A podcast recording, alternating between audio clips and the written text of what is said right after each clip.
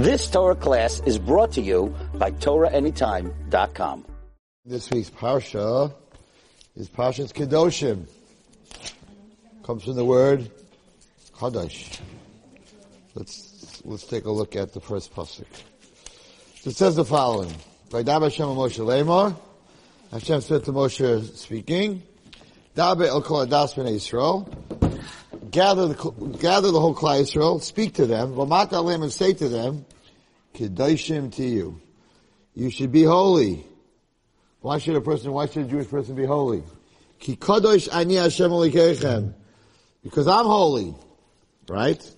Okay. What does holiness mean? What does it mean you should be holy? Separation. What? Separation. Let's see what, let's see what it says. You're perfect. You got the right word. Says Rashi. She must learned Rashi. Have a perushim min harayos. To separate yourself from immoral relations. Umin avera, and from doing an avera. Shekol makayim. Sha'atam waitzi geda erva. Anytime you find a person separating or making a fence against immorality, atam waitzi kedusha. Then you will find holiness. Okay. So the question is like this, girls. Why, why should I be holy? Because God says, you should be holy because I'm holy. Does that make any sense? God is God. Of course He's holy. I'm just a human being. I should be holy because Hashem is holy? Hashem is holy because He's God. I'm, I'm, I'm a worm. Like, I'm off of Efer. I'm, I'm nothing. So, just, I, I have to be holy because Hashem is holy? I don't, I don't, I don't understand what that means. What, what is the Torah trying to tell me over here? Because I'm holy, says Hashem, so you have to be holy. But you're God, of course you're holy. I'm not God. Okay. So the answer is as follows. I, I think what, what the pasuk is telling us is to give us very big chizuk to all of us. So we think, ah, what am I? Who am I? I'm just a person. I'm a nobody. Well, some of us think like that. Some of us think we're everybody, but some of us think like, what am I? I'm just a person. What do you want from me? But Hashem is saying, no, you're not just a person. You're not just a person. Because every person has a neshama, mimal, has a neshama that's part of God. Our neshama comes from God. How do you know that? How do you know that our neshama comes from God? No, well, not that, not that our neshama comes from God. Our neshama is part of God. What?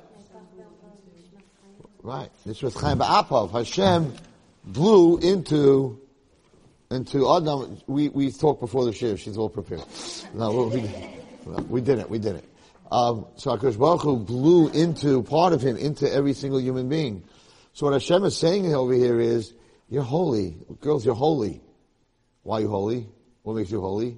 It's because you have an neshama that's part of Hashem, and Hashem is holy. It's sort of if you're a brain cell, if you're a cell in a person's brain, that means you're part of the brain.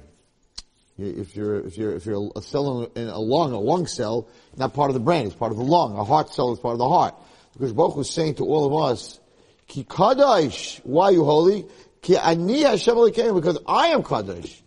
And you're me. You're, I'm a, I'm a brain, you're a brain cell.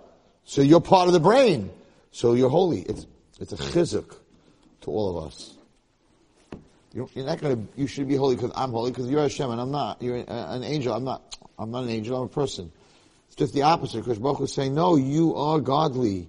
You are created in my image. You are godly. You are one. There's only one of you. Right? Just like there's a God, there's only one of God. There's only one of you. You have a crazy holiness. Problem is that people don't realize that they're part of HaKadosh Baruch. So the Torah is telling us you have to be holy, but then the pasuk, the next pasuk seems to veer way off. Then it says, "Ish ima aviv tiro." A person should fear, should be in awe of his mother and father. And he should keep Shabbos. And Hashem Elikechem, I am Hashem God. What's, what is this, how does this all connect? So, Mitzvah Hashem, our book on, on Kibbutz is going to be coming out in Elul. We're almost finished. Um, and you see from here that Ish Abu Imay Tiro, right after Hashem says he's holy, the next thing he says is, you have to have kibbud av va'em, and you have to keep Shabbos. So the reason kibbud av va'em and Shabbos are together is to teach us that even though you have to have kibbud av va'em, but if your parents tell you not to keep Shabbos, you're not allowed to listen to them. So if your parents say, we're getting in the car on Shabbos, let's go, we go to the movies, no, you don't have to, you can say, no, not. What do you mean, kibbud av va'em? No, there's no kibbud av va'em when, it, when, it, when he goes against the Torah. But what, what, what these, these three things, right? Ishim of Aviv Tiro, which is kibbud av va'em, um, Shabsai Tishmar was keeping Shabbos, um, and then the pasuk says, "Ani I am Hashem." So these, this is pretty much the, the first five of the Aseret Dibros. And Hashem Alikecha, right? I'm Hashem, your God. The next pasuk says, "Al tifna lilim." You shouldn't go to the. You shouldn't bow down to other gods. That's the second of the Ten Commandments. And then you have Shabbos, and then you have Kibbud Av Va'em, right? And Hashem because I'm Hashem your God. You see that that Kibbud Av Va'em, honoring your mother and your father, is right here in the Kedoshim to you, right after Kedoshim to you. It's so important because we're going to talk a little bit about this tonight. Because if you can't have a relationship with your parents, which is the first relationship you have in life. It's your first relationship. You're born as a baby. You have friends as a baby? No. You're an infant. You don't have friends. Right? What's your relationship? Your relationship is with your mother and father. So if that fails, that don't work, that doesn't go, should have a piece of paper. I'll show you. I've shown this, I've shown this to you. Anyone have a piece of paper on them? Any chance? Anybody bring a notebook? Ah, notebook. Here we go. The rabbi's supposed to bring the notebook. But the Rebbitzin brought it. Not my Rebbitzin, the Rebbitzin. Thank you. Okay, so very fascinating. I'll show you something. So, in relationships, relationships, there's something called, I think I've shown this to you before, but I'll show it to you again. There's something called the plus. What does that mean? Okay. So when you are born, when you grow up, so you're on the bottom here, Give you a little here, some eyes, a smile. so here, here's, here's you. I'm not really an artist as you can see, right? So here's you at the bottom. On top is, who's above you when you're a kid? Your parents, mommy, tati, Hashem, right? Hashem is everywhere. And your teachers, right? You go to school, you have teachers, right? You're a little kid. So, so we call this the vertical relationship. You're on the bottom and you have a vertical relationship. Your relationship with, with, is with everyone above you. God, parents, teacher, older brother, or whatever it is. Okay? Now, this cannot, this is not, this is not it. Then you start to grow up, right? We'll make a plus. We're not making a cross, we're making a plus. Okay? So now, here are you. With your smile and a little hair again. Okay? That's you, everybody. That's you. Right? And you start to have, not above you, you start to have relationships on your same level. Your friends in fifth grade, sixth grade, seventh, eighth grade, ninth grade, tenth grade, eleventh grade, twelfth grade. These are all your friends. People your age. So it used to be your relationship, mommy, tati, Hashem, my teachers, but now you start to become a teenager, not even a teenager, you start to get older, you learn to have a horizontal relationship. This is your vertical relationship. This is your horizontal relationship. Can you get that on the camera? You can see it? Okay.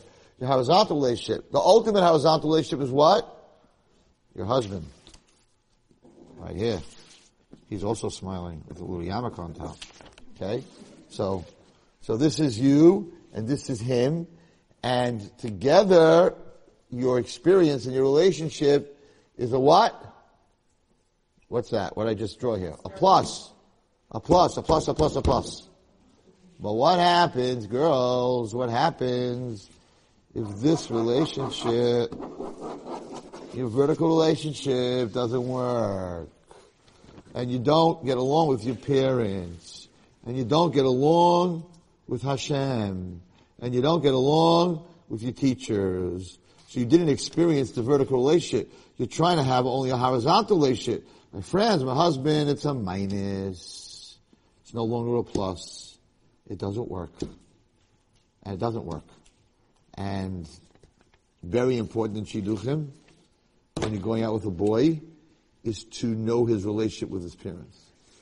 Most important, his relationship with his mother.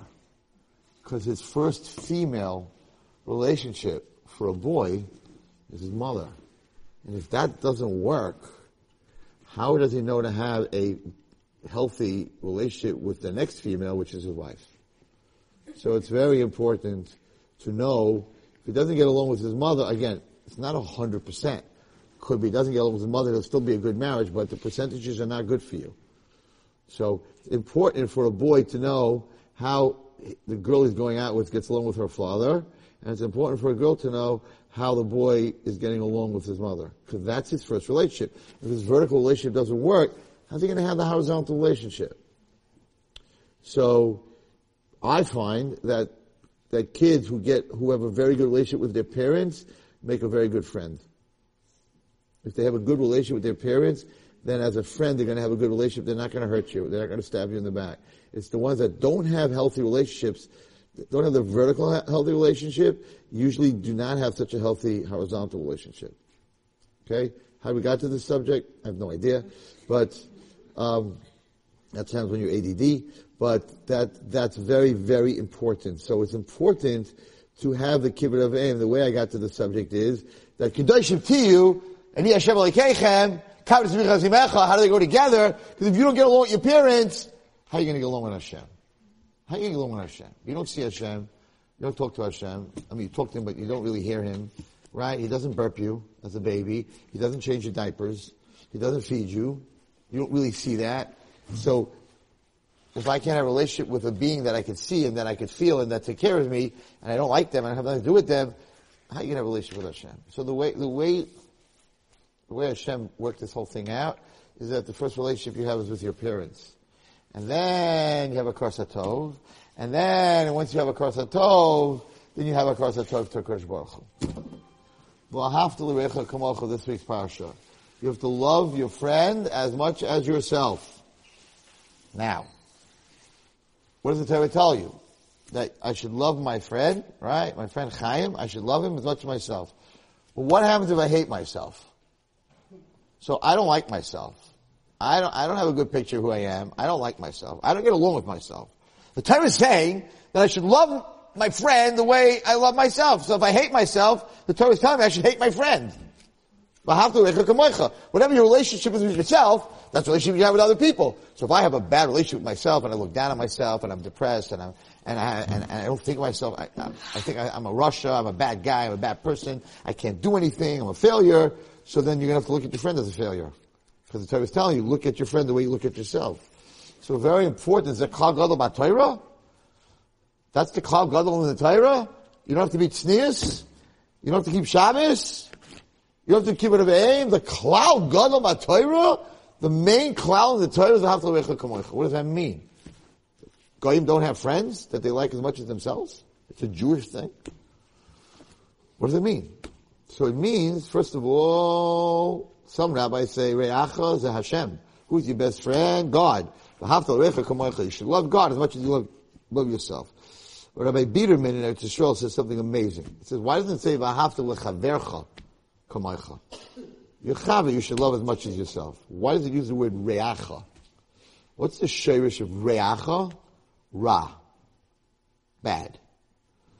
Yahavta re'acha kamaycha you should love the person who's bad to you.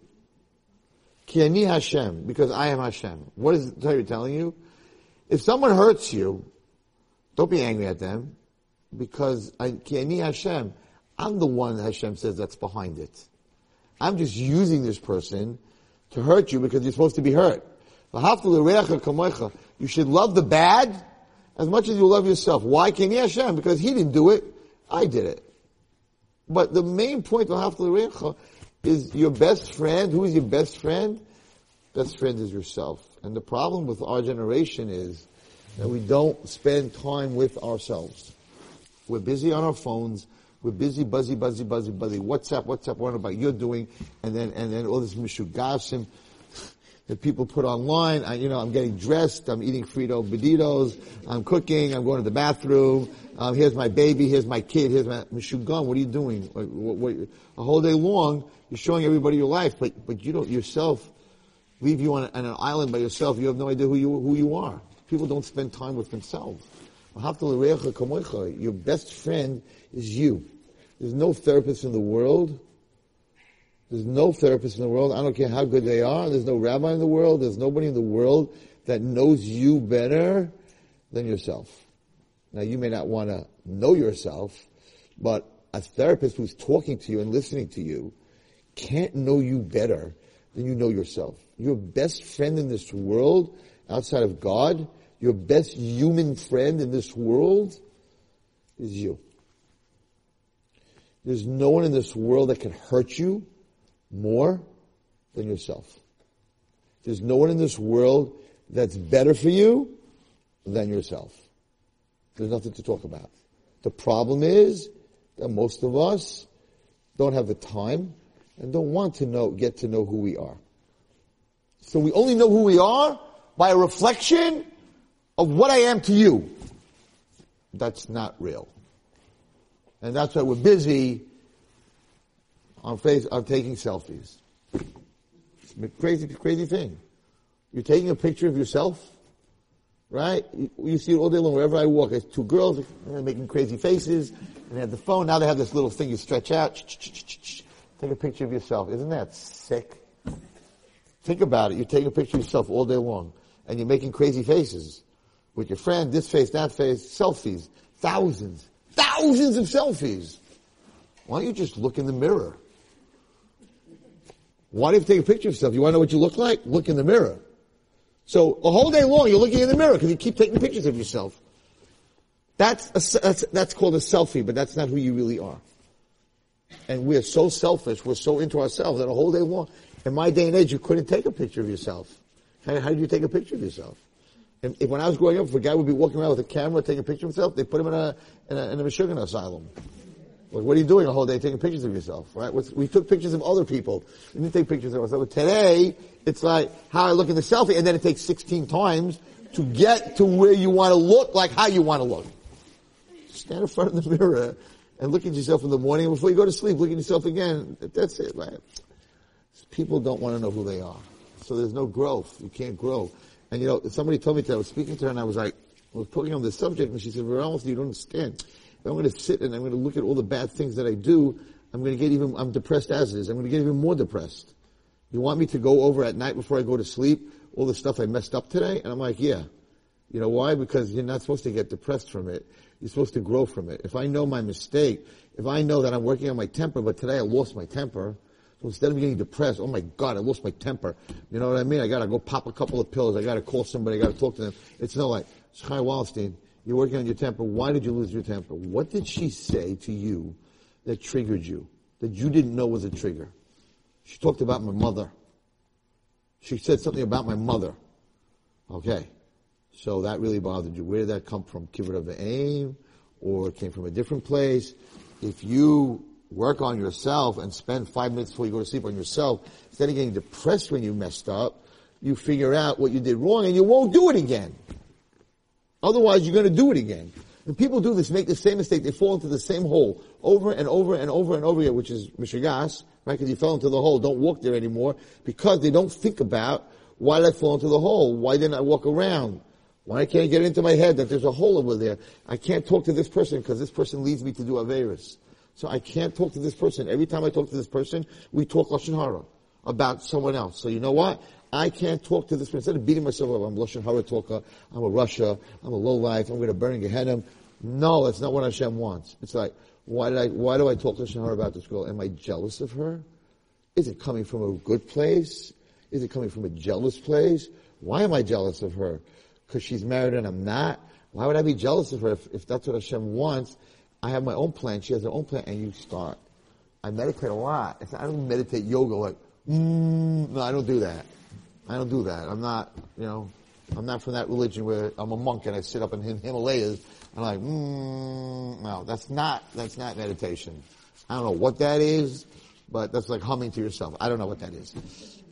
Meditation in Jewish Hisbodedus is sitting there and thinking about my plan for tomorrow, what I accomplished today, there are days that I sit on my bed before I go to sleep and I'm like, I did not help one person today. I did not speak to one girl. I did not give someone hope. I did not make someone smile. What was I so busy with? And how many phone calls didn't I return? And the next day I'm a little bit more sensitive and I see the person's number and I'm very busy and I answer it anyway. Why? Because the night before I thought about, oh my gosh, I didn't help anyone today. So I don't want to have another day like that. That's the meditation that I'm talking about. That's the hisbodedus. Your best friend is you. And your worst enemy, chas v'shalom, is you. Nobody can hurt you if you don't hurt yourself. If someone tells me something, and trust me, I get a lot of hurtful things a lot of time. But if, if, if I'm good with myself, not a big shot, and I know where that's coming from, I just had a situation where someone spoke sick Lashon Hara about me. Crazy bad stuff that came back to me from a girl that he spoke to. I was, I, the most hurtful things you can, you you understand what this person said about me. Okay, they said that I'm not a rabbi and I did that and I shouldn't be did that and I'm just a ball player and that's all I am, just a basketball player.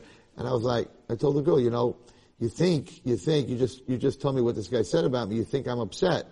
I'm, I'm like, you don't understand that he said I'm a good basketball player. I am the greatest, I am the happiest guy. He couldn't have said anything better that I was a great basketball player. So I'm really happy, but very hurtful things. Very hurtful things. And I, this was my, my friend. This was a person that I was very close to.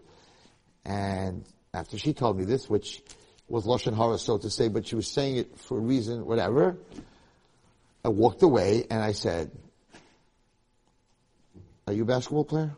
You were a basketball player. Do you try to help people? Do you try to learn Torah and go in the ways of Hashem? Do you try to give people chizuk? A hundred percent. So why is it, what do you care what he says about you? If you walk over to a plant and you call it a garbage pail, the plant, the plant's a plant. It doesn't care that you call it a garbage pail. If you know that you're a plant, you're not a garbage pail. If you're, if someone calls you names, but you are, every night you sit with yourself and you're working on yourself and you're growing, you're not gonna, you're not gonna let it in. You're the one who lets in the hurt. The reya, you can love the bad. When you have self. If you don't have self, anything someone says to you is gonna hurt. It's like, I used to have this big pimple on my nose. Don't look, it's not there anymore. I used to have this big pimple on my nose. And every time someone spoke to me, right, a girl would speak to me, I'm like, why is she looking at the pimple on my nose? Now, if you would have asked any person that spoke to me, you see that pimple on Rabbi Wallerstein's nose? Right? They would say, what are you talking about? What are you talking about? But to me, because I knew that I had the pimple on my nose, every time you looked at me, I'm like, she's looking at my pimple on my nose. Right? So, no, I didn't get removed for beauty because chas v'shalom, you have to be very careful. Anything today that you have growing in your face or in your skin that's not supposed to be there, you have to have it removed. You don't play with skin cancer, God forbid, at all. So, there's anything in your body that you go to, you go to a dermatologist, and if he says you need to get it removed, you get, that's why I got it removed. I didn't get removed because I want to be a movie star. Too late. Too old for that. My beard's white. It's done. I'm not going to be a movie star. But yeah, so, so when you have something inside of you that you're not good with and that you didn't straighten out with yourself, then every time someone talks to you or looks at you, you're like, yeah, they don't like me. But it's not that they don't like you, it's that you don't like you. So automatically, I have no friends, nobody likes me. You know why? Because you don't like you. If you like you, people like you. If you don't like yourself, people don't like you. In, in, in, in the times of Kairach, in the times of the Meraglim, so it says a very interesting passage. They came back, there's giants, people are dying, da, da, da. The Jews were like, cool. We're handling everything. All of a sudden they said, we in our own eyes, chagavim, we in our own eyes are grasshoppers. Anay, and in the eyes of the giants, we're grasshoppers. How do you know that in the eyes of the giants you're grasshoppers? They should have said, in the eyes of the gra- giants were grasshoppers, so we feel like grasshoppers. That's not what they said. They said we feel like grasshoppers, so therefore in the eyes of the giants we're grasshoppers. Says the Mepharshim, and when they told Kleisel, they were the leaders, they were the, the heads. When they said, we feel like grasshoppers, then that's what we project. If you feel like a grasshopper, then people look at you and you project being a grasshopper, they think you're a grasshopper. If you walk in and you feel like a giant, then you're a giant. There are very short, midget, short people they're giants. How could they be giants? They're four foot eight. The answer is, in their own eyes, they're giants. They're going to change the world. Therefore, they're giants. And there are very big people who are midgets. I don't mean physically, I mean emotionally. They're teeny. Because they think of themselves as teeny. If you, I spoke in Great Neck the other night. If, if you feel great, then you will become great. If you feel small, then you're going to become small. If you think you can change the world, you will change the world. If you think you can't change the world, no matter what Hashem gave you, what talent He gave you, whatever it is, if you feel you can't change the world, you won't change the world. The most important thing in a relationship is the kamoicha. Is where you're at. And if you don't like yourself, then you're going to come home and say, nobody likes me, ma. Ma needs to say, no, everyone likes you. Why do you feel that way? And the answer is, because you don't like yourself. In eating disorders, in anorexia, I deal with a lot of girls that have eating disorders, and they're 80 pounds. They look like skeletons, and they're, they're while you see how much, you see how fat I look? I'm like, you look like you came out of the Holocaust, girl. No, you don't, you don't see it. You don't see it at Wallasey. I'm telling you. I'm telling you, look, look, I have, right? What's going on? What's going on? Her perception of herself, her perception of herself is that she's fat. So she can be the skinniest girl in the world. Your perception is you're fat, you're fat. And you can be, I'm just using this, and you can be the heaviest person in the world, and if you think you're skinny, you're skinny. What do you mean? I'm not skinny. You are skinny. You'll walk around like a skinny person. You'll feel like you're skinny. Whatever that means. You think you're great, you're going to be great. You think you're small, you're going to be small. How do we know this? What did Rus tell Boaz? Rus told Boaz, because you called me BT, it's not this week's shir, it's next week's shir. Because you think so great of me, ani lo I promise you, I will not be a regular girl. She made that promise before, before anything happened to her. She said, I'm telling you, you think I'm great? I'm going to prove you right. And who did Rus become? The great grandmother of just David HaMelech, Moshiach, Ben David. She said, I am not going to be a regular girl. What do you mean? You're a Nachriya, you're a Giyaris, you're a Moavi, you're a nobody. We don't even accept you into Yiddishkeit. But she was told by Boaz that she is great. And she is like his daughter. So guess what? She said, if that's what you think of me, that's what I'm going to grow up to be. And the same thing with a parent. I was, I was giving parenting, a parenting class. If you tell your kids they're great, they're going to grow up to be great. But if all day long that you tell them you're a loser and you're miserable and you're a failure, they will be a failure. Because if you think you're a failure, you're going to become a failure. And if you think you're great, you're going to become great. And, and that's There has to be a kamoicha. You can love your friend like yourself, but the best friend that you have is yourself. You have to work on that. And the way you work on that is by spending time with yourself. And if you're scared to spend time with yourself, then you need to figure out why you're scared. What are you scared of? It's you. Your best friend is you. The one that loves you the most is you. And I'm not talking about Gaiva, I'm talking about you are the closest person to yourself. Physically, emotionally, you are spiritually, you are the closest person to yourself. Work on yourself. Now I'm going to go to a therapist, let her tell me who I am. I'm going to take medicine, I'll figure out who I am. Don't worry, Rabbi. I'll take a selfie with my friend, we'll figure out who I am. You're not figuring out who you are. You figure out who you are compared to everybody else. It's not who you are. And this is not coming from gaiva. This doesn't make you a big shot, just the opposite. Moshe Rabbeinu, how can he be an anav? Says there was no greater modest person than Moshe Rabbeinu. You think he didn't know his face was shining? He put a mask on. You think he didn't know that for 40 days he was in Shemayim learning with God? You think you didn't know that he was the leader of Klal Yisrael by the ten Makos and splitting the Yamsuf? How could you say that Moshe Rabbeinu was the most modest person in the world? How could that be? And it says, there'll never be a more modest person. One second, Rabbi Wallerstein wants to be a bigger anav than Moshe Rabbeinu. You're telling me that I can't? And the Torah says, there'll never be an- another person as, as big an anav as Moshe Rabbeinu. So you're closing me off.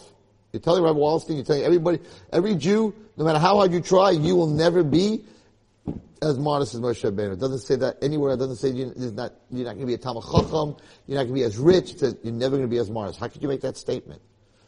He didn't know who he was. When a tzaddik walks in, when, when someone gets called up for a bracha by the chuppah, or right, or Rosh Yeshiva, and the whole 800 people that are sitting there stand up, you think he doesn't know you stood up?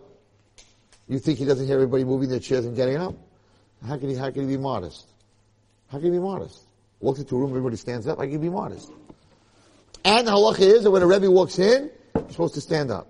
So like you walk into a classroom and everybody stands up and like, like, if I walk into this room and all the girls in this room stand up, I don't know that you stood up. How am I going to walk around saying I'm a nobody, I'm a nothing? Look at that, all the girls stood up for me. Wow. So how can you be modest when you get such kavod? What? Because you're not standing up for me. You're standing up for me. You're standing up because I'm teaching you Torah. You're not standing up for me. You're standing up for the Torah. You're standing up for Wallerstein because I walked in the room because I have a because I have a beard. Like what? Why are you standing up? You're standing up because he's my Rebbe. Oh, my Rebbe. It's not about Wallerstein. It's about what he's teaching. So you're standing up for the Torah. Well, Moshe Rabbeinu, if you go outside, you want to you want to really mess up a kid's head. You walk over to a little kid. You say, "You see the sun? Yeah, I see the sun." Put your hand up and block the sun. So the kid puts his hand up and he blocks the sun. Wow, your hand is bigger than the sun. He's like, wow, you're right. My hand's bigger than the sun. The sun's 92,000 or 92 million miles in circumference. Your hand is four inches and he's covering the sun. Of course, the kid can't figure it out. You're going to make him crazy. So well, how, how could you cover the sun? Right, right. She's sitting right here smiling. I just covered her face. Now, if you put my hand on her face, I can't cover her face with my hand. I cover the whole back row. I can't cover the whole back row with my hand. Why? The further away you go, right, the bigger your hand is. But your hand's not getting any bigger. The, the item that you're covering, the sun, because you're so far, becomes a small little thing in the sky. But as you get closer to the sun, what happens? You become smaller. Teeny, teeny, teeny. You take a human being's hand and put it in the sun. It's, it's a trillionth of the sun. It's nothing. Moshe Rabbeinu, nobody ever got closer to Hashem or could get closer to Hashem than Moshe Rabbeinu. He was in Shemayim for 40 days. And therefore, he felt smaller than any person because we're far from Hashem. He was so close that he realized he's a nobody. So the Torah is telling you, because he was so close to Hashem and no one else can get that close to Hashem, he realized he's nothing. So tzaddikim, who are close to Hashem, they're the biggest anavim because they realize how they're nothing. When a tzaddik walks in and everybody stands up by a chuppah, he's like, I'm not standing up for me. I'm standing up because I represent the biggest Hashem who created the world. So I'm nobody. I'm, I'm, not even a person. They're not standing up for me. I'm just a reflection, a representation of the Torah that I'm teaching, just the opposite. They would never stand up for me. If I wasn't a Rebbe or wasn't a Rav, what makes me a Rav? Makes me a Rebbe is the Torah that I teach. So a person can be modest at the same time as knowing that they're great. What's your greatness? You're a cell of God. You're a piece of God. Wow. It's amazing. That makes you something very, very special. So what, what I really want to come out of tonight is that we need to spend some more time and, and find out who you are. And yeah, this, I, I, I, sometimes I look at myself, I don't like what I see. I don't like what I did that day. I'm not happy. Good.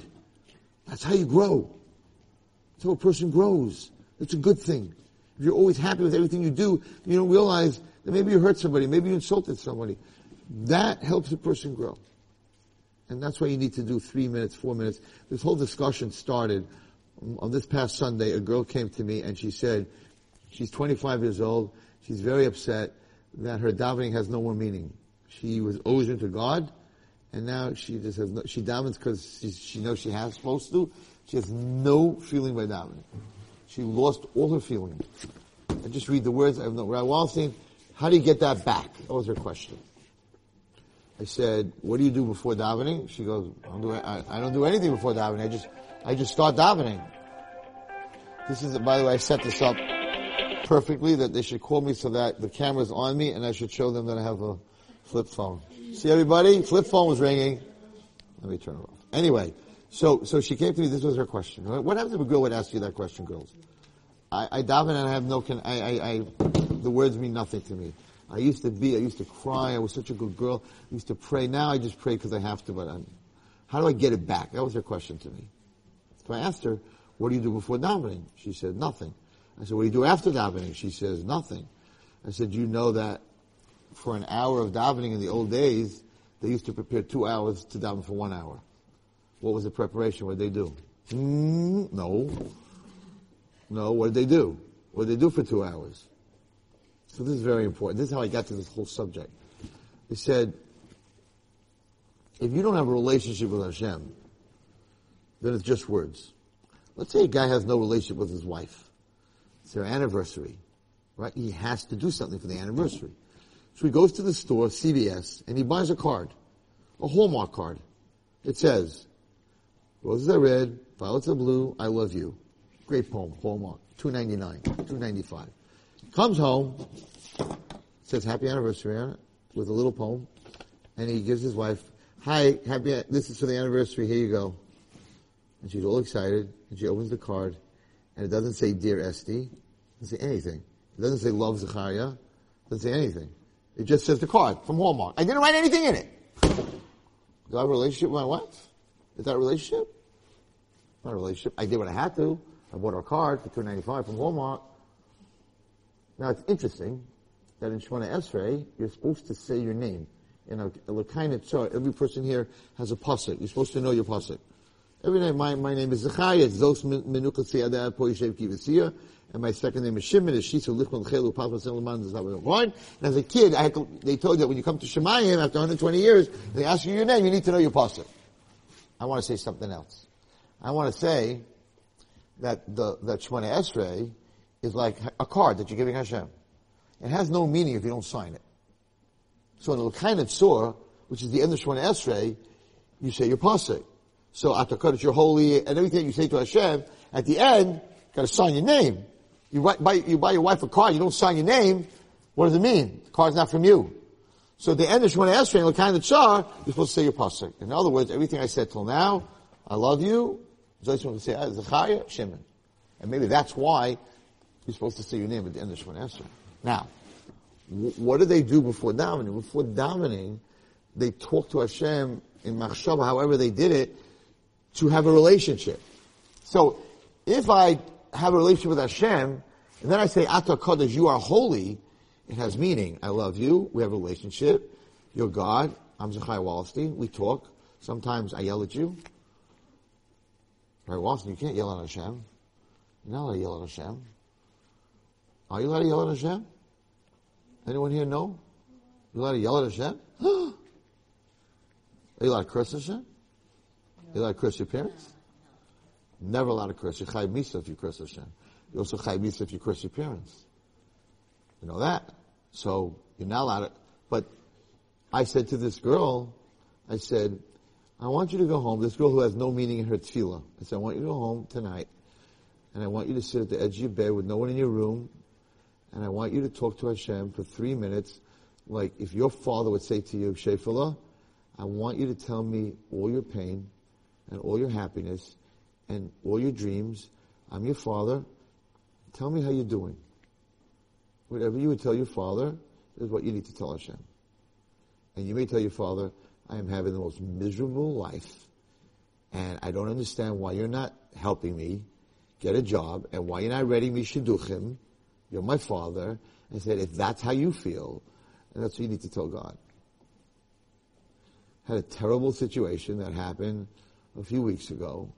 Um, a girl that I knew, who I actually knew five years ago, um, I got a phone call that her levaya, I got a phone call at 9 o'clock in the morning.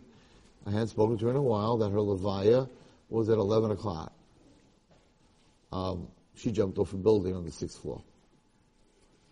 That was a, a very special girl that I knew, she was a beautiful girl inside and outside. It was very shocking. It was very hard to hear. And to go to levaya of a young girl and listen to her grandfather with a long beard get up and talk to the coffin and say, I tried to tell you I loved you. I'm sorry that you never understood that. And, and just the whole place was, and I'm watching this and then they take her, the body out, the coffin, and I'm sorry if I'm telling you this, but you should understand. And, and it was a crazy scene. The mother was screaming, whatever. It was a, I never saw anything. I've seen a lot of pain. I never saw pain like that. And I'm a Kohen, so I couldn't be next to the hearse and I couldn't be inside.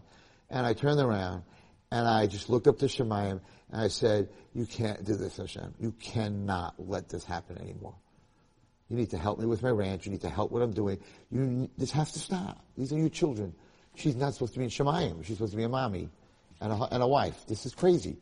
And I started screaming at him. So right to scream at him?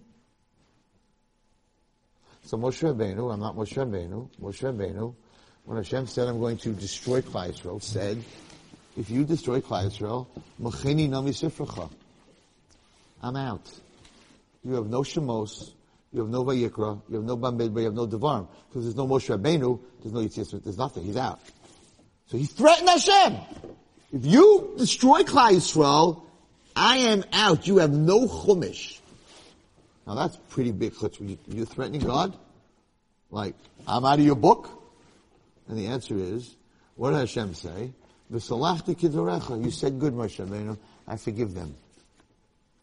He said to Hashem, if you kill Klal Yisrael, you know what everyone in the world is going to say? That you took them out of Mitzrayim, that you're evil, and you're mean, and you didn't take them out of Mitzrayim to save them. You took them out of Mitzrayim to kill them in the Midbar. You're a, you're a mean, evil God. That's what's going to happen, Moshe Rabbeinu said, God, if you don't, if you don't save them. Hashem said, you're saying good. You're right, they don't deserve to be saved, but I don't want to be bad mouthed. Isn't that, isn't that chutzpah? But when it comes to saving his children, and that's why you're yelling, that's what he wants to hear. That you care about his, another Jew more or as much for sure as a Kadosh Baruch Hu. Rachel Imeinu, when Klal was being destroyed and basically was being destroyed in, in Medrash Eicha, came to Hashem, went to about chutzpah. Rachel Imeinu came to Hashem, got up, went to God and said, I don't understand. I wasn't jealous. I'm a human being, and I wasn't jealous of my sister. I gave her the simanim. I was under the bed. It says in Eicha.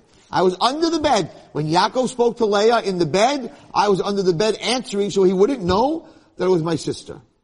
That's how not jealous I was of my sister. And you're God, and you're angry at the Jews because you're jealous because they made some avodah zarah made out of wood and, and some stone. That's why you're doing this to them? I wasn't jealous of my sister, and you're God. You're not even like me. I'm a human being. You're not even as great as I am. That's what she said to Hashem. You know what Hashem said? Rachel is the only one I'm going to listen to. I won't destroy them. Kol barama nishma. So when you get angry because the Jews are being hurt, Hashem's children are being hurt, that's what He wants. He wants you to have a relationship with Him like you'd have a relationship with your father. No, you can't curse your father. And you have to have derech eretz. You have to talk with Derech Eretz. You can't curse Hashem. You have to talk with Derech Eretz. But He wants to hear your pain. And if you feel you want a shidduch, there's a lot of schoolers, but the biggest school is turning to a Baruch Hu at the edge of your bed and say, Ta, Ta, Hashem, you're my father. You gotta be ready to be more shidduchim. This is not working. And if you're my father, that's what he wants to hear. He doesn't want to be this thing that, so when he's a thing, and he's a car, yeah, when you daven, you have no relationship. So the, the hachana for tefillah, the hour that they spent before davening was developing their relationship with HaKadosh Baruch Hu so that the words that they said had meaning. Otherwise the words have no meaning. So I told her, I don't know what's going to happen. I don't know the end of the story. I told her that every night, that was Sunday night, till Motzei Shabbos, I wanted to spend three minutes before she goes to sleep talking to Hashem. Just tell him what you want.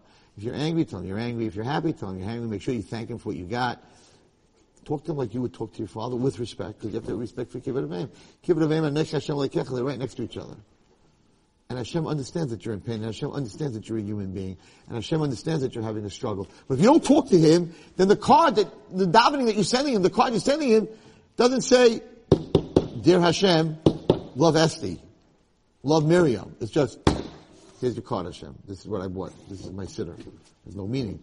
So there has to be a two or three minute hachana before you daven of, of developing a relationship. Then when you start, when you make a bracha, right? Tonight on my way here, I had blueberries. I love blueberries, right? So I made a bracha by Pri Ha'eitz. When I said bracha to Hashem, right? My bracha wasn't like Thank you, you Hashem. You should be blessed. You love me so much. You made me blueberries. You could have just made apples. You didn't have to make blueberries and all the other fruit that you made and all the other colors that you made. So I have a relationship. So if, I'm, if I'm thanking my wife for supper and I love her and have a relationship with her, then when I say thank you for supper, there's a lot more in that than when I go to a restaurant and I tell the waiter, thank you.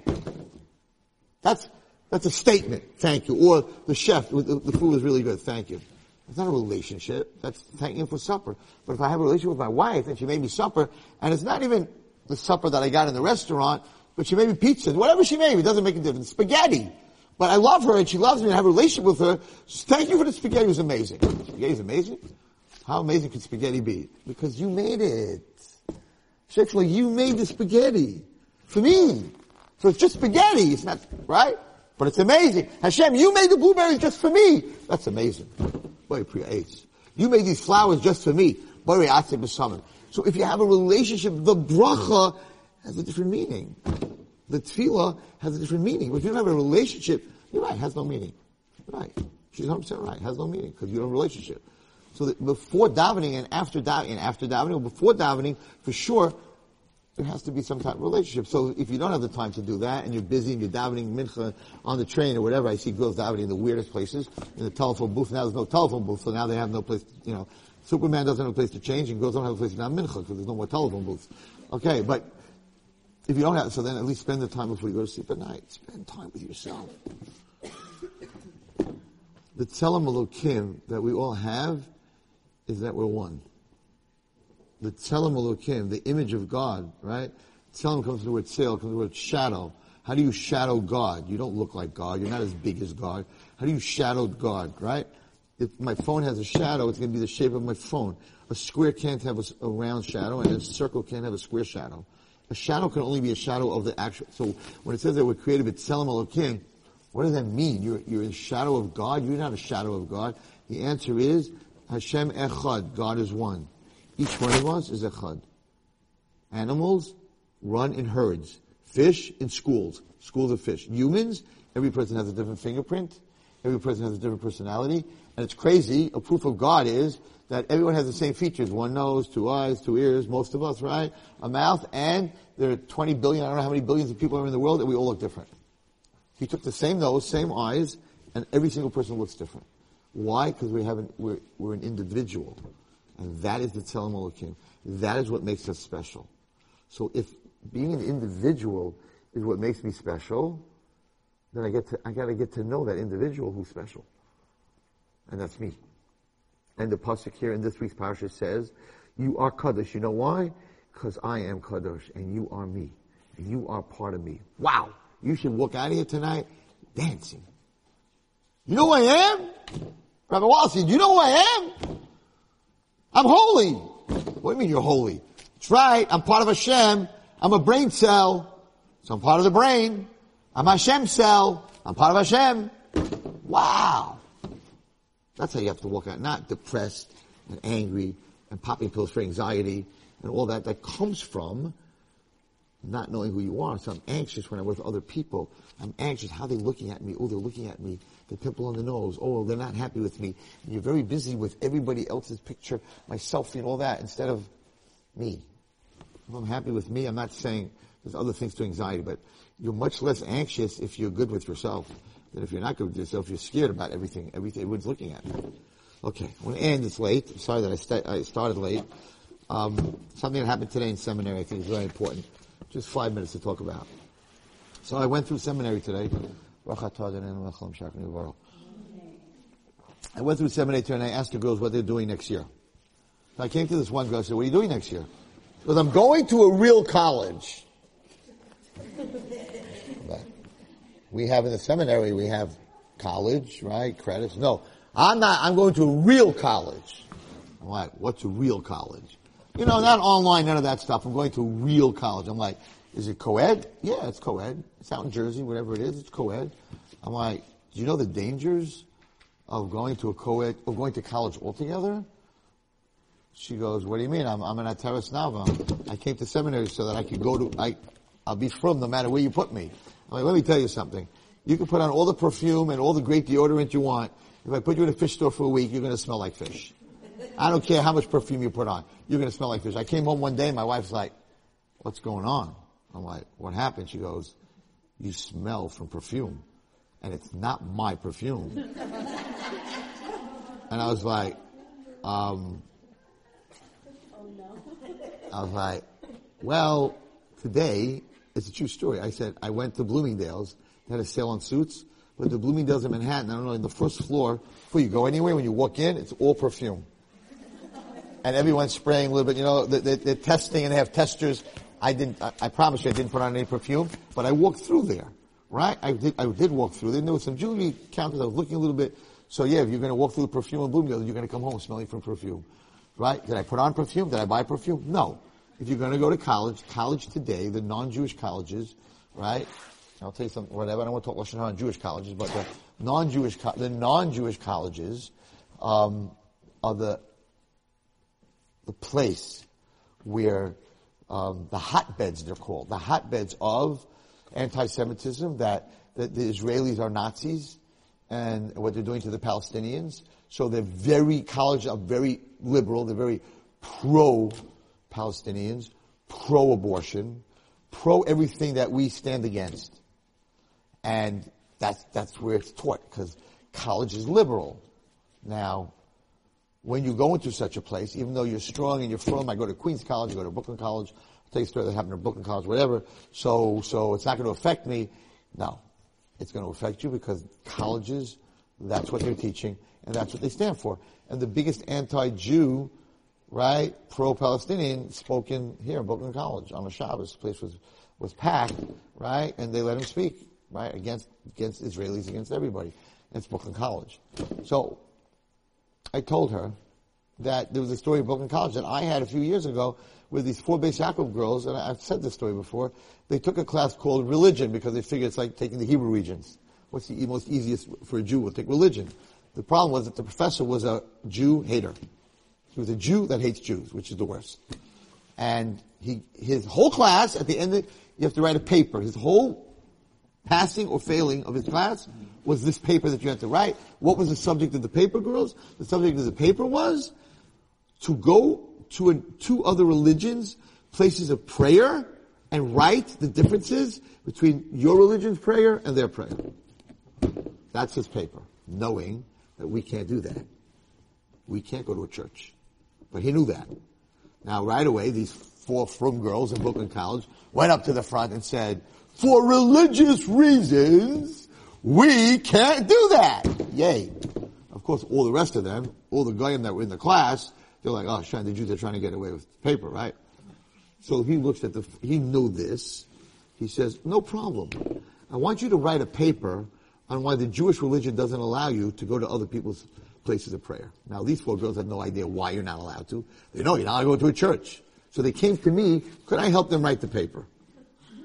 What's the halacha? What's the shulchan? We don't know why. Why can't you? They're like, why can't you? Right? So there's different halachas because a mosque is not really a desire. There's no idols, right? So a mosque really you could go into. You really could go into a mosque. It's just carpet. There's nothing there. But a church, because there's a there's a tzelem, there's a cross with someone on it, so that's considered avodah zarah. Buddhism is an idol. Um, Hinduism is cows. That's all avodah zarah. You can't you can't go to any of those places of prayer. A mosque is not really. It's just a room with carpet. So, and Allah is God. So they, it's, it's not, halacha, it's probably not a Zarah. You probably couldn't go there. You know, now they gotta write this crazy paper to this guy. But what happened was, way before that happened, the, the, the, the Muslims and the Christians and the atheists, whatever was in that class, went over to them and said, how come, how come we can go to your, we have, the, our religion doesn't say we can't go into your temple and you can't go into our temple. You know why? Because your rabbis are scared. If you watch us pray, you're going to realize that you don't have the truth. So now it became a whole thing. And they're like, if you don't, if you, if someone asks you a question, let me tell you girls something. At the workplace or in college or anyone else, if someone asks you a question about Judaism and you don't know the answer, it becomes your question. Sorry to say that. So when they didn't know how to answer that, and they were saying like, "Whoa, what's the problem? I, will come to your temple on on your on any time you want." My priest is not worried that I'm going to become a Jew. Why are your rabbis so worried that you can't go anywhere? Ah, because they, they, they, don't want you to see the truth. And these four girls are saying, ah, we're, we're going to talk to our Walston. We'll get back to you. So they had doubts. And those doubts, no matter how much you learn. So you know what I said today in class? And, and it was a shocker to me. I said, girls, these are all girls that went through the whole system. I said, girls, you're in this real college in New Jersey Not like our college, but a real college. And a guy walks over to you and says, how come Jewish girls can't marry non-Jewish men? How come you can't marry out of your religion? What's your answer? So the girl said, well, because that's our environment and we want our, ch-. no, I said, no, the guy says, listen, I'm a good guy, I'm an atheist. I'm not bringing you to church. I'm, I do not believe in anything. I want to marry you and you could keep all your religion and the children can go to yeshiva. I love you. I'm not gonna, I'm not gonna bother you. You want to make Hanukkah and a menorah. No problem. I love you. I'm a good person. Never hurt anybody. What's wrong with me? What are you rabbis telling you? Why can't you marry me? What am I, an animal? I'm a bug. I'm worse than you. There's something wrong with me. Why can't you marry me? I'm not going to disturb you. You can have your religion. Now, the other way, if it's a guy, I can answer very easy. Because in the Jewish religion, if I'm married to a non-Jewish woman, my children aren't Jewish. I want my children to be Jewish. So, perfect. You have an answer. But a girl doesn't have an answer because your child's Jewish. So I said, I want to know in this real college, nice guy comes over to you, or a whole group of chevra come over to you, and they're like, why can't, why can't you, why, why, why does you, what's, why do you have this law that you can't marry outside your religion? I'll, I respect you. You can, you can send your kids to yeshiva. I'm not going to keep anything, so what? I have a class in seminary, they don't have an answer. You don't have an answer? Why you can't marry a guy? You don't know why you can't marry a guy? What are you going to tell them? Because we're better than you? They'll stone you. And that's not the reason you can't marry a guy. We're not better than them. We're different. We're different. Water and oil is different. You don't drink oil and you don't put water on your salad. But they're both liquids. So yes, you are human and I am human. Water's a liquid and oil is a liquid, but oil is for the salad and water is to drink. You don't drink oil and you don't put water on your salad. I mean, you wash it, but you don't put, you don't, that's not the dressing. But you think you're going to be happy with that answer? That's not the answer. That's not the answer. The answer is, anyone here know the answer? I'm not going to influence you. I'm not influencing you. I'm behind you all the way. Not, I'm not preaching. Okay, so, so that's the reason. You think that's the reason you can't marry? Yeah, wrong. Totally wrong. Totally wrong. I don't know what school you went to. Nothing personal, because no one, because no one else in this room knows the answer. Totally wrong. Totally wrong. He's going to tell you, you know what? In five years from now, I'm going to, I'm going to become a Jew, and, and we're going to bring up the children Jewish. But right now, I'm not Jewish. You can't marry him. Anyone here know? How many girls are in this? 50 girls? And you all went through the yeshiva? And you're in this real college and they're asking you a question. Why, what is wrong with me? What do your rabbi say is wrong, what is wrong with me that you can't marry me? I'm not just, I'm an atheist. I'm not, I'm, I'm not, I'm not taking my kids to church. I'm not doing anything. I like what you do. I, am not becoming a Jew, but I like what you guys do. You know what? I'll, I'll also like the menorah. I like matzah. Shocker, no? You went through the system, you don't know why you can't marry a guy? The number most important thing in the world? As girls, you're not allowed to marry a guy, you don't know why! And you're to go to college with all of them, and they're to ask these questions, and you're not to know the answer, and it's to become your question. Why can't I marry a non-Jew? Because the Torah says, lo sischatim bam.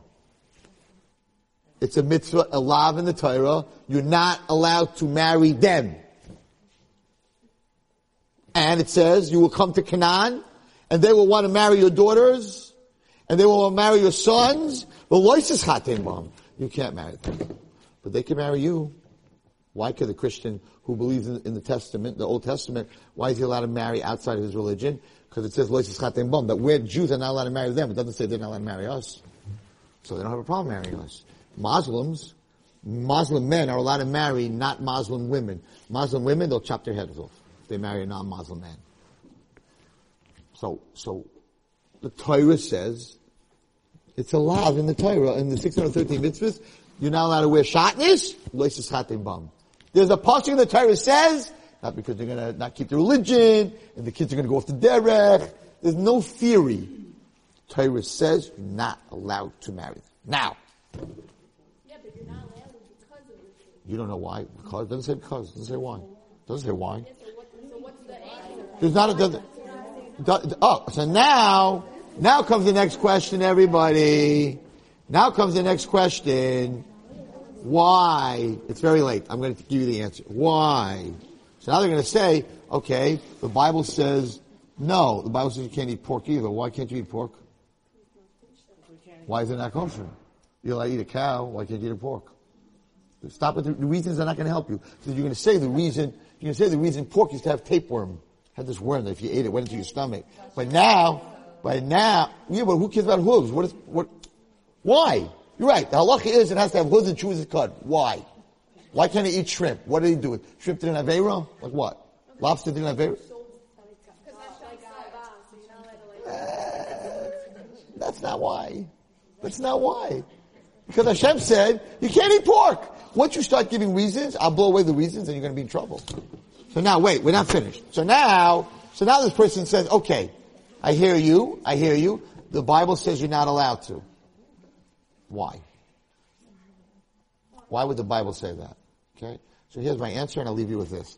It's a very important answer you need to know for your life, and therefore you shouldn't go to a college that's a real college because at the end of the day, you don't have the answers. You don't even know why you're not allowed to marry a guy, and you're going to go into a hotbed where they're going to talk about homosexuality, abortion, and all everything else, and you have no idea what you're talking about. And you're going to say the wrong answers, and you're going to get some people very upset, and they're not even the right answers. So, why are you going there? Because it's real? It's not real. It's not more real. You, we have girls that came from our school that got into Harvard because we're, we're connected to Bellevue in Nebraska. And when you get your degree from the from Bellevue, they don't know you're in Brooklyn and Flatbush. As far as they're concerned, you're in Nebraska in a school of six and a half thousand students. That little school in Jersey she wants to go to has maybe 500 students. So no, the real college is getting your degree so that you can do what you have to do. Doesn't mean you have to go to a place where there are only goyim and there's no Jews. Okay, but anyway, I want I want to get to your answer, and this is very important, and we'll close with this because you have to be very careful. Be very careful. You can't make you can't make a person think like the Jews think that we're special and you're garbage and we can't marry you because of that. They don't buy that. It's, it's no, it's, and that's not the reason. That's not the reason. The Torah said. Now, let me tell you a story that happened to me. We'll, we'll finish with this so you have an understanding. And in every mitzvah and everything that we do. So, I love cars, and I've told you this story. I love cars. I love fast cars. I'm very into fast cars. That's my Yetzer Hara. My Yetzer Hara is 0 to 60 in 3.2 seconds, top speed of 160 miles an hour, tires like this, I'm good. That's what I want. And, and the guy who, who leased me the car, the STS-V, said to me, I can give you the STS without the V for $400 less a month. What do you need the V for? The V is this crazy engine that you can go 160 miles an hour. A plane takes off at 175 right? So like, you're not going 160 miles an hour down Ocean Parkway because they're going to put you in jail, and you're not, and you're not going zero to 60 on on Nostrand Avenue, right? Because you're also going to get right those new cameras. You're, you're dead, right? So he said to me, Rabbi, like, what are you going to do with this car? I said, you have to understand my psycho- my psychology is, you're right, I'm not doing 0 to 63.2, I'm not doing 160 miles an hour, but I need to know that if I want to, I got the car that can do it. That's my psychology. That's my psychology. I am potential, potential, potential, potential. I'm a guy, I, I love potential. My car has the potential to do 160, then it doesn't have to do 160. But if it has the potential of only doing 80, I don't like it. So I'm into fast cars. And I know a little bit about cars. Anyway, I get this, this, this STSV. I'm, I got my car. I'm going up to the mountains, right, in the summer. It's like my dream because there's a hill in the mountains at 115, right, where you can't do more than like 60 miles an hour. It's like this. But this baby can do 110 going up that hill. So like everyone's going to be driving and Walton's going like, yeah, right? It's my thing. It's what I like. Okay. There are worse Saharas. It's not the end of the world. Anyway, I come to the gas station. My lights, oil lights on. Gas station on Avenue I in Nostrand. It's not there anymore. They took it down. They built an apartment buildings. But anyway, so I pull in there and I got to get oil. I got to get oil. But I don't know what oil to get. So I go to the guy, Pakistani's in the glass thing, whatever it is, and I'm like, I need six quarts of oil for my car. What do you got? He says, I have six. I'm not going to make fun. Okay, I'm not doing accents, right? So I have some very good Talmidim that are Pakistani, so I don't want to get into trouble. They listen to my shiurim. Anyway, yeah, I'm serious. I'm serious. You, you never went into an Uber and the guy was listening to my shiur? Oh, okay. I don't know. Anyway, so, so he says, I have six kinds of, a red bottle, a black bottle, a gold bottle, a silver bottle. I'm like, how much do they cost? Three dollars, three fifty, four fifty, six. And then the last bottle is twelve dollars a bottle. Black with gold. I'm like, what's that? He goes, that is synthetic oil. There's oil that comes from the ground, and then there's synthetic oil made by man. And I'm giving you a little lesson. In fast cars, the engine's high velocity, it burns regular oil. You have to use synthetic, it uses synthetic oil normally. Race cars use synthetic oil. So I'm like, my car is a race car. I got that kind of engine. Okay, how much? Twelve dollars a bottle. Give me six bottles. He puts it through, you know that metal thing? They have a glass. He puts them in the metal thing. He pushes this thing out. You get a tap on my shoulder. I turn around. This tall black man standing behind me. I'm like, okay. he says to me, you Jewish man? I'm wearing a yarmulke. I'm like, yeah, I'm Jewish. He goes, hey man, you rabbi? I'm like, yeah. Like, how does he know I'm a rabbi, right? I say, yeah. He says, ain't it true that rabbis are smart? I'm like, most of us. He says, man, you got a babes over there. He's talking about my car. He's like, you got, you got the V. You got the V. Everyone knows the V in the back. It's like, you got the V. I'm like, that's right. That's what that's, that's what we're talking about. Yeah, that's my V. He goes, why are you guessing, man? Why are you guessing? Why don't you just open your glove compartment and take out the manual? The manual will tell you what kind of oil you need. I was so embarrassed. Of course, what are you guessing? I'm sure gonna. Every manual, you go to, you go to the back, you look at oil, you go to the page, it tells you what oil to buy. I'm figuring, right? This is a true story. I'm like, hey, five man, thank you. We slapped five, you know, thank you. I'm like, he's looking at me like, you're, you're supposed to be smart. Like, what are you stupid? Like, like, okay. I sort of crawl back to my car. I open the glove compartment. I take out my manual. Of course, it's a cat. It's a, STS is a Cadillac made by General Motors. So I take out the manual. I go to the back. It says oil, page 63A. I go to 63A, and on top of the page is a box, black box, and it says, hazard. Do not use synthetic oil. Can cause combustion explosion of engine. I promise a true story. And I'm like, oh, I'm going to turn around. He's going to be gone. It's going to be a malach. It was a malach. Hashem sent me a malach, right? No, I turned around. He was still there. But anyway. It says use W35M oil. That's what you use. It was one of the cheaper oils, like four fifty, five dollars. I went back. I said to the guy in the back, no, wrong oil. I'm not blowing up my car and have 650 horses running. It was a 650 horsepower, whatever. I'm like, I'll take the other one. And I told this guy, thank you. And he looked at me like there was really something mentally wrong with me. Like, like, like what? What? No, they don't put in the oil. I had to put in the oil. No, you put in the oil. It's not, it's not a, it's like a gas station where you buy the, the, the, the any, anything you need, power steering fluid, coolant, you gotta put it in. No, I didn't put it, was, I left it, when he told me that, I left it on the, on the, on the metal thing over there. For about, uh, I get into the car. Thank Hashem, thank you, because I, it's not good for your, your engine to blow up. Usually if your engine blows up, you're, you're dead. So, uh, thank God Hashem saved me, that that guy was behind me. I was gonna put that, I stupid, I didn't look at the manual, right? I'm driving up to the mountains, I'm like, nothing happens for nothing. Hashem was talking to me. He's like, I gave you a manual. I didn't tell you, be Jewish, and you guess what it means. I have a glove compartment. It's called an Aron HaKodesh. And in the glove compartment is a manual. And therefore, that manual tells you how to keep your engine running and what you could put in your engine and what you can't put in your engine. And therefore, you have a neshama. Now, girls, if I came here tonight and told you, I opened the manual, I read the warning and said, what do they know what they're talking about? I'm gonna put in synthetic oil. It's the most expensive and my car is very expensive. And then I told you, my car blew up. You would say, I'm not coming to your share anymore. There is something mentally wrong with you. Who wrote the manual? GM. Who made my car? GM.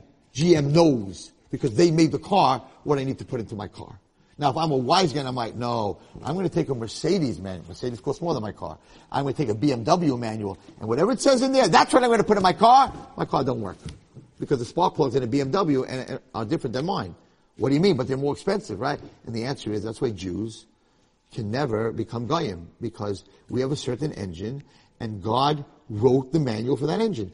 And for the other cars, the non-Jewish people, He gave them seven mitzvahs b'nai noach. They also have a manual. What they're allowed to do, what they're not allowed to do. We have a different manual. So therefore, you can't decide what makes you a good Jew. I'm a good Jew. I give, I, I love Israel. I treat children correctly. I give tzedakah. But I eat chazer. But I'm still a good Jew. No, you're not. Because the manual says chazer will make your neshama explode. So you can't eat chazer. Even though, what do you mean? What's wrong with it? So when the Torah says that my manual that God gave me for my soul, right? I'm not telling you I'm a better car than you. You could be a Mercedes non-Jew. You could be even better than me. But what's good for you is not good for me. What's good for the Mercedes engine is not good for my engine. My car right now that I have outside needs gasoline ultimate. It has to be 93 octane. If I use 87 octane, my car will go boop, boop, boop, boop. But my daughter's car only needs 87 octane. It drives perfectly. Because it's not the same car, it's a much cheaper car, and the engine is much cheaper, it doesn't need the same. Does that mean that her car is not a car? Of course it's a car. It's a different car. So yes, non-Jewish person, you are a human being, and you are special, and you might even be more special than me. But my engine and your engine are different. And my engine, God didn't say figure it out, guess what you should put in it. He said, I have 613 rules in my manual. And I am GM, and I created you, so therefore I know what's good for you. You, you can't decide, I want to do what I want because it's more expensive, I like. And therefore, my manual says I cannot marry you. And therefore, I cannot marry you. We're both liquid. One of us is oil, and one of us is water, or orange juice, or whatever you want to call it. And orange juice is great. It's not oil. And oil is great. It's not water. We're different. We're not better than you. Because if you start saying you're better than them, and you're not. We have a, we have a, we have a certain thing. We have the neshama of the world. They have other parts of the world. And, and therefore, you don't want to get into this. When you go to these places and the place of work, you don't want to get into this because if you don't know the answer, then you're just going to insult these people. And we don't want to insult the people. And we don't want to make a solution. So, that's why you're not allowed to marry. You know why? Not because of kids, all that stuff. Uh-uh because Hashem gave me a manual and said, it doesn't work for you. It doesn't work. Marrying a guy, it's not going to work. Now you're going to say, but I know people that marry non-Jews, and they seem to be okay. When they go back to Shema after 120 years, that engine is far from okay. It might look like okay, yeah, and you know what? Maybe if I just, if I put the wrong oil in my car, and I just drove locally, my engine would not blow up. I could get away with it but my engine's not going to be good. I have a car right now that's you're supposed to change the oil every 5,000 miles. Any girl that has a car here, you know, you need to know that that every single car you're supposed to change the oil every 5,000 miles, and if you don't, you're hurting your engine. Now, does that mean that if you don't change your oil after 5,000 miles, your car is going to collapse while you're driving? No, but after 25,000 or 30,000 miles, your, your engine will be gone. So you don't see the reaction of what you're doing wrong right away. So yes, you will see people married to Jews, Jewish women married to non-Jewish men, and everything seems to be alright, Rabbi. So what are you talking about? No. The engine that we're talking about is a spiritual engine, not a physical engine. And that engine in the next world, you blew up. It's not in a good place. And therefore you have to be very careful. But the answer is, to all those questions, why you can't eat pig, why you can't wear shatnez, there's a million questions in here. The answer is, the God who created me is my, is GM, and he wrote a manual. He didn't say go figure it out. And he said, this is my manual, if you have any questions, this is where you look. And part of that manual says, lo sischatim bam. Can't marry you. Because it's not good for my soul. End of discussion. You're a great person, you're a great guy, you should marry somebody, you know, GM cars and GM parts. Mercedes cars and Mercedes parts. And that's it.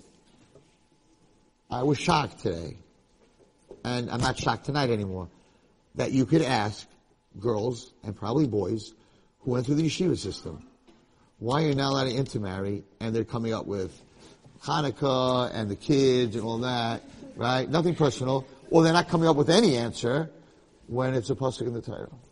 That's why you come to Ornava, and that's why people come to Teres Nava, because we answer the questions that you need to know how to answer. Anyway, thank you very much. Next week we'll talk about Rus. You've just experienced another Torah class brought to you by TorahAnytime.com.